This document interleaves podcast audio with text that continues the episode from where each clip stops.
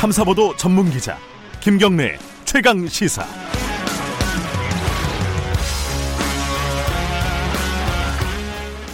김경래 최강 시사 2부 시작하겠습니다. 아, 2부에서는요. 최근 장관 개각 인사 관련된 얘기를 좀 나눠보겠습니다. 어, 두 명의 장관 후보자가 낙마를 했죠. 그리고 어, 야당은 김현철, 박영선 두 장관 후보자에 대해서는 청문 보고서 채택을 거부하고 있습니다. 그리고 제일 중요한 거는 청와대 인사검증 라인에 대한 책임을 묻고 있죠. 야당은 이 부분에 대해서 청와대는 그럴 계획이 없다라고 손을 긋고 있고요. 관련된 얘기 어, 오늘은 자유한국당 연결해서 입장 들어보겠습니다. 이만희 원내대변인 연결돼 있습니다. 안녕하세요. 예, 안녕하십니까 이만희 의원입니다. 네, 지금 어, 두 명, 그 김현철, 박영선 후보자 제외한 세 명에 대해서는 원래 이제 청문 보고서 채택 안 될 줄 알았는데 됐더라고요. 이거 어떻게 봐야 되는 거죠? 아직 된건 아니고요. 그러니까 예, 하기로 아, 했잖아요. 뭐 예. 합의를 하기로 했는데 네. 이게 조금 이렇게 설명이 좀 필요할 것 예, 같습니다. 예. 이게 이제 우리 청문 인사 청문회를 하고 야당이나 뭐 정치적 의견을 이렇게 발, 발표하는 그 방식들이 네. 한네 가지 정도가 있습니다. 네.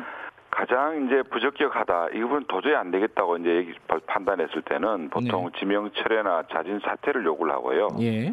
그 다음 단계에서는 보고서 자체를 불채택하는 경우가 있습니다. 네. 그 다음에 이제 세 번째 내면은 보고서는 채택은 하지만 그 후보자가 부적격이다, 적격이다 이런 의사 표시를 하는 경우가 있고요. 네. 이번에 우리 한국당은 7명의 장관 후보자 전원이 장관직 수행에는 좀 부적격한 사람들로 네. 이렇게 판명이 됐는 판명을 한 그렇게 지금 가지고 있는 거고요. 예. 그리고 지금 저희들은 뭐 두 명의 후보는 이미 자진 저뭐 사퇴나 지명 처리를 예. 했지만은 박영선 그리고 김현철 후보자들에 대해서는 우리가 계속해서 지명 철회 자진 사퇴를 좀 요구하고 있는 입장입니다. 예. 왜 그렇게 판단하는 이유 중에 한 가지는 예, 예. 그 이유를 듣고 싶어요. 예. 그 기본적으로 저희들 제일 문제가 있다고 판단한 후보자들은 사실은 박영선, 김연철 후보자였는데 네. 청와대에서는 조동호, 최정호 두 분의 후보자만 일단 사퇴를 시킨 것은 예. 일종의 그 코드 어, 인사를 지키기 위한 비코드 인사들에 대한 예. 낙마를 추진한 게 아니냐 음. 이렇게 저희들 일단은 보고 있는 거고요. 예. 그럼에도 불구하고 세 명 후보자들에 대해서 보고서 채택에는 일단 협조하기로 한 이유는 예. 만약에 우리가 7명 모두에 대한 사퇴를 요구를 예. 한다든지 예. 보고서를 뭐 불채택하게 되면은 국민들이 느끼시기에 이 야당의 어떤 무리한 어떤 음. 정권에 대한 발목 잡기가 아니냐는 시각으로도 비춰질 수가 있고 예. 또 사실상 장관에 대한 이 청문회가 무산이 되면은 그 공백 기간이 상당히 길어집니다 한 달 이상씩 예. 그 그렇게 따른 국정 운영의 차질도 좀 저희들 불가피한 점이 있지 않느냐는 점에서 음. 예. 그래도 비교적 뭐 저희들 눈높이 국민의 눈높이에는 맞지 않지만은 네. 아 그래도 문성혁, 박양우, 진영 이 세 후보자에 대해서는 보고서 채택에는 협조하기로 예. 그렇게 방침을 정한 걸로 알고 있습니다. 그 김연철, 박영선 후보자에 대해서 조금 더 여쭤보면요. 예. 지금 방금 이제 코드 인사라고 하셨지 않습니까? 예, 예. 근데 이제 사실 그 정부 입장에서는 이제 코드 인사라는 게 예. 어, 뭐 불가피할 수도 있는 거 아닙니까? 이게 실제로 두 명을 두 명은 안 된다라고 얘기한 구체적인 이유가 뭔지를 좀 설명을 해주세요. 먼저 그 박영순 후보부터 제가 말씀을 드리겠습니다. 예. 박영순 후보자 같은 경우에는 사실 뭐그 어, 뭐 전문성에도 문제가 있지만은 네. 청문회 이전부터 여러 가지 뭐 납세 문제 음. 또 장남의 그 이중국적의 문제 네. 또 뭐 다들 알겠지만은 평창 올림픽의 뭐 패딩 관련 논란 뭐 이런 네. 거에 대한 등등의 여러 가지 논란이 있었습니다. 네. 그리고 그 많이 알려지지는 않았는데 사실은요. 예. 그 청문회 과정에서 우리 당의 윤한홍 의원께서 그 후보자에게 상당한 특혜 진료를 받은 네. 그런 의혹도 제기를 하셨고 어, 어제 청문회장 어제 같은 경우는 우리 곽대원 의원께서 사실은 그 연희동 후보자의 자택에 대한 리모델링 관련한 예. 여러 가지 의혹도 제기를 하셨지만은 예. 사실은 이 모든 의혹들에 대해서 전혀 어뭐 그 반응이 없거나 뭐 해명이나 소명이 음. 없다는 거죠. 예. 또한 가지는 자료 미제 출근에 대해서 얘기를 꼭 좀 드리고 싶습니다. 예. 사실은 후보자의 도덕성 검증이나 뭐 이런 것 여러 가지 특혜 내용과 관련해 가지고 예. 이런 자료들이 반드시 필요한데 후보자께서 의원 시절에 인사청문회에 나오셔가지고는 예. 사실상 자료를 미제출하는 후보자들에 대해 가지고는 아주 강하게 질타하셨다는 건 잘 아실 겁니다. 네. 근데 본인에 대해서는 정작 이게 뭐 사생활이다, 뭐 성희롱이다, 뭐 이런 쪽에 이제 논점도 이렇게 많이 흐리시고 음. 또한 가지는 청문회와는 아무 상관도 없었던 그 김학의 전 장관 실의 문제에 예. 대한 발언 같은 걸 통해서 정말 청문회 자체를 좀 정치적으로 이용하시는 아주 위선적인 어떤 그런 태도를 보이신 거에 대해서는 예. 저희들은 이- 받아들일 수 없는 그런 입장으로 보이고요. 예, 일단 그건 알고 그 김현철 후보. 후보자 예. 같은 경우에는 뭐 잘 아시지 않습니까? 시정 잡배와 같은 그 SNS 막말 같은 것들 네. 거기에다가 심각한 북한 편향적인 그 의식이 드러난 것. 예. 예를 들어서 그렇습니다.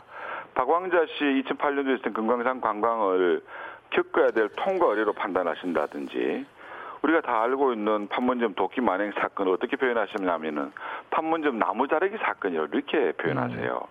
이런 분이 대한민국의 통일부 장관 장관으로서는 저들은 맞지 않다고 저는 판단하는 거죠. 알겠습니다. 예. 뭐 북한 대변인 같은 그런 역할 아니겠습니까? 예, 고 박영선 후보나 김현철 후보 관련된 논란은 저 인사청문회 때 많이 얘기가 됐으니까 여기까지 예, 하고요. 예. 그 지금 예, 인사 라인에 대한 문책 관련돼서요. 예, 예. 그 민주당 서른 의원 같은 경우는 이런 얘기를 했어요. 이게 청문회 할 때마다 이런 식으로 인사 수석 뭐 민정수석 가르라 그러면 지금 수십 명 갈았다. 이게 이렇게 이럴 때마다 이렇게 요구하는 게 타당하냐 이렇게 얘기했는데 어떻게 생각하십니까? 아, 저는 동의할 수 없습니다. 예. 왜 그러냐면은 국회에서 인사청문회는 사실은 그 후보자의 도덕성이나 전문성을 검증해서 한다는 국민을 대신하는 자리 아니겠습니까? 네. 그런 자리에서 당초에 또 이 청문회 앞두고 뭐라고 했습니까? 후보자들에 대한 각종 의혹은 대부분 다 체크된 거다. 네. 이렇게까지 말씀을 하셨어요. 네. 근데 이런 부분에 대해 가지고 이 검정 부실 의혹 같은 문제에 대해 가지고 아무도 책임지는 사람이 없다. 음. 또 이번 사안이 인사청문회 할 때마다 사실은 벌어지는 사안들이에요. 네. 그동안에 10여 명의 차관급 이상, 7, 아, 7명 이상의 후보자가 낙마도 했고 네.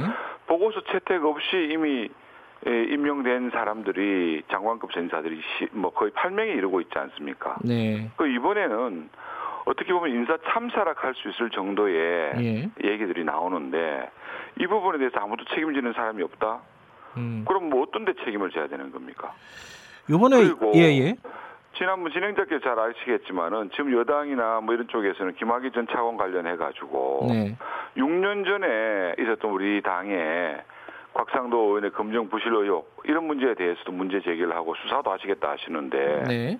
어 이거는 자기들의 문제에 대해서는 뭐 음. 아무 문제가 없다면 이 정권이 도대체 뭐 어떤 어떤 식으로 이렇게 저걸 해야 되는 겁니까? 이해를 해야 되는 겁니까? 전형적인 안 버리고 이런 이중적인 태도에 대해서는 아마 국민들께서도 이해하시기 어려울 거라고 저는 생각을 합니다. 지금 분위기로 봐서는요, 어, 예. 임명을 강행할 가능성도 있는 것 같아요. 어, 만약에 임명이 강행되면은 그 두 후보자에 대해서 어, 자유한국당은 어떤 어, 대응을 하실 계획이십니까? 아 정말 저는 우리 대통령님께서 네, 아 정말 그런 선택을 하지 마시고 네, 정말 국민과 국회의 목소리를 좀 경청을 해주셨으면 좋겠습니다. 음, 꼭 그분 아니시더라도 네, 더 잘할 수 있으시고 국민적 공감을 받을 수 있는 인사들이 저는 많이 있다고 생각하거든요. 예, 좀 더 인재의 풀을 넓히셔가지고 네. 꼭 그런 사태가 오지 않기를 저는 소망하고 있습니다. 아, 그러니까 임명 강행했을 경우에 구체적으로 어떻게 하겠다라는 건 아직 계획을 세운 건 아니네요. 그렇죠. 예. 그렇다고 보셔야 됩니다. 예. 예. 근데 이게 사실은 아까 말씀하셨잖아요. 인사청문회 때마다 벌어지는 일이다. 예. 이게 인사검증 시스템에 문제가 있다라는 얘기는 뭐 옛날부터 있었고 요번에도 많이 나오고 있는데 이거 어떻게 바꿔야 된다고 생각하십니까? 현재 인사청문회 제도는 예. 청문 과정에서 여러 문제 제기가 있어도 보고서 채택에 관계없이 대통령님께서 임명하시면 그냥 그대로 가는 겁니다. 네. 그러니까 검증하시는 분이나 그 후보자들께서도 네. 청문회 날 당일 하루만 버티면 된다는 그런 인식이 네. 아니한 인식이 팽배할 수밖에 없는 그런 시스템이에요. 예. 제대로 된 인사 검증 또 거기에 대한 어떤 국민의 의사를 반영하기 위해서는 만약에 보고서 채택이 되지 않으면은 네. 임명할 수 없는 그런 강행 규정을 두는 것이 음. 청문회에 실질적인 어떤 실효성을 확보할 수 있는 그런 제도적 장치가 아닌가 생각하고 음. 있어요. 일단 어, 인사청문회의 실효성을 좀 제고하는 방향으로 개선해야겠다라는 생각을 갖고 계시는 거네요. 뭐 대해서는 아마 네. 여기 국회에 계시는 분들은 네. 대부분 다 아마 동의를 하실 걸로 저는 생각을 하고 있, 있습니다. 예. 알겠습니다. 그 인사청문회 관련해서는 여기까지 얘기하고요. 예, 지금 예. 이 얘기가 궁금해요. 그 한국당이 김학의 전 차관에 관련해 가지고 특검법을 발의하셨어요. 예, 이거 어제 에, 제출했습니다. 예. 예, 이게 사실 그 전에는 드루킹하고 다 같이 가야 된다라고 했는데 입장이 좀 바뀐 건가요? 어떻습니까? 조금 진행되는 과정에서 뭐 예. 어, 어, 바뀐 것도 있다 이렇게 볼 수도 있겠지만은 예. 기본적으로 말씀드리면은 네, 저희 우리 자유한국당은 네, 김학의 사건과 관련해 가지고는 반드시 모든 진실이 네. 명명백백하게 밝혀져야 한다는 입장입니다. 음, 근데 우리가 특검을 제출한 이유 중에 한 가지는 우리 진행자님께나 국민들께도 잘 아시지만은 네, 기본적으로 김학의 전 차관에 대한 무혐의 처분을 한 기관이 어딥니까? 기- 검찰 아니겠습니까? 검찰이죠. 네, 그동안의 피해자 진술이나 뭐 동영상 같은 명백한 증거에도 불구하고 이거를 검찰에서 무혐의 처분을 했단 말이죠. 네, 근데 그 기관에서 또 세 번째로 셀프 수사한다. 음, 그 거기에 어떤 결과가 나오더라도 국민들께서 아마 공감하시기는 좀 어렵지 않겠나 생각을 하고요. 네. 만약에 그렇다면은 차라리 이 진상 확보 확인을 위해서는 좀 더 객관적이고 또 공정성을 확보할 수 있는 특검이 오히려 더 유용할 수 있다는 차원에서 특검 법안을 발의하게 된 겁니다. 더불어민주당도요. 이 사건이 새로 불거진 초기에는 어, 특검 얘기를 했었어요. 저도 그렇게 기억하고 예, 있습니다. 근데 지금은 예. 안 하고 있고요. 이 지금 자유한국당이 특검에 대해서 얘기하는 것은 어, 지금 수사를 좀 혼선을 주지 않겠냐라는 우려들이 더불어민주당에 있더라고요. 이건 어떻게 봐야 될까요, 지금? 저는 이제 이 사안의 어떤 그 김학의 사건의 어떤 발단부터 시작해서 쭉 진행되어 오는 과정을 보면은 네. 굉장히 이 정치적인 의도가 담겨져 있다 하는 생각을 버릴 수가 없었습니다. 네. 최초에 우리 진행자님께서도 말씀하셨지만은 초, 초기 단계에서는 여당에서도 먼저 특검 얘기를 꺼냈었어요.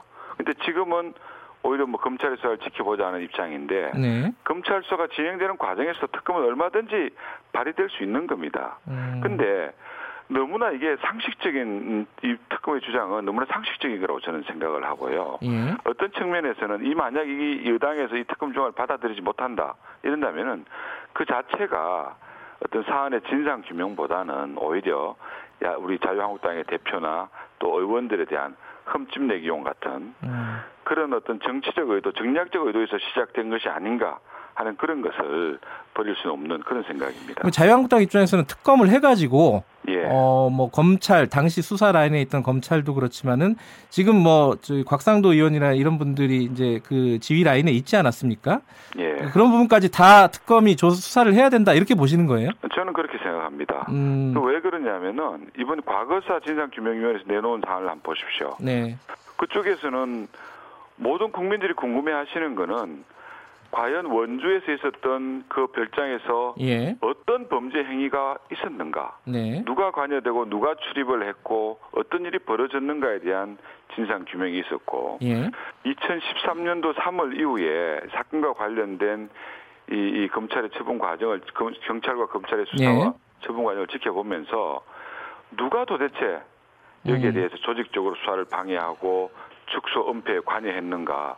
이런 것들을 밝히는 것이 더 저는 중요하다고 생각이 드는데 예, 보면은 뭐 좀 얼토당토 하는 건 아니지만은 어쨌든 뭐 뇌물이라든지 예, 아니면은 뭐 사전 검증 문제에다가 예, 진상규명위원회에서 포커스를 맞춰서 수사 권고를 했더라고요. 예, 이런 부분들은 뭔가 다른 의도가 있다는 생각을 어, 가질 수밖에 없고 저는 이번 기회를 통해 가지고 예, 반드시 음, 이 그때 당시에 벌어졌던 범죄 행위들 그 축소 은폐 과정에서 과, 과연 누구한테 책임이 있는 것인지 누가 관여된 것인지를 밝혀서 예. 국민들 앞에 설명을 해야 될 상황이라고. 근데 그렇게 생각합니다. 가다 보면은 조사 대상에 예, 황교안 대표도 포함될 수 있지 않겠습니까? 그거는 지켜봐야죠. 예, 그분들하고 사실은 그 차관하고 같이 있었던 상황은 사실 일주일 정도밖에 되지 않지 않습니까? 네, 그리고 사실상 그때 당시에 그 수사 라인을 지휘했던 라인들은 네, 그 전에 있었던 그 최동욱 전 검찰총장 라인들이지 않습니까? 예. 그런 거죠. 예. 음, 어쨌든 그, 그건 지켜보면서도 포함될 수도 있다 이런 입장이시네요.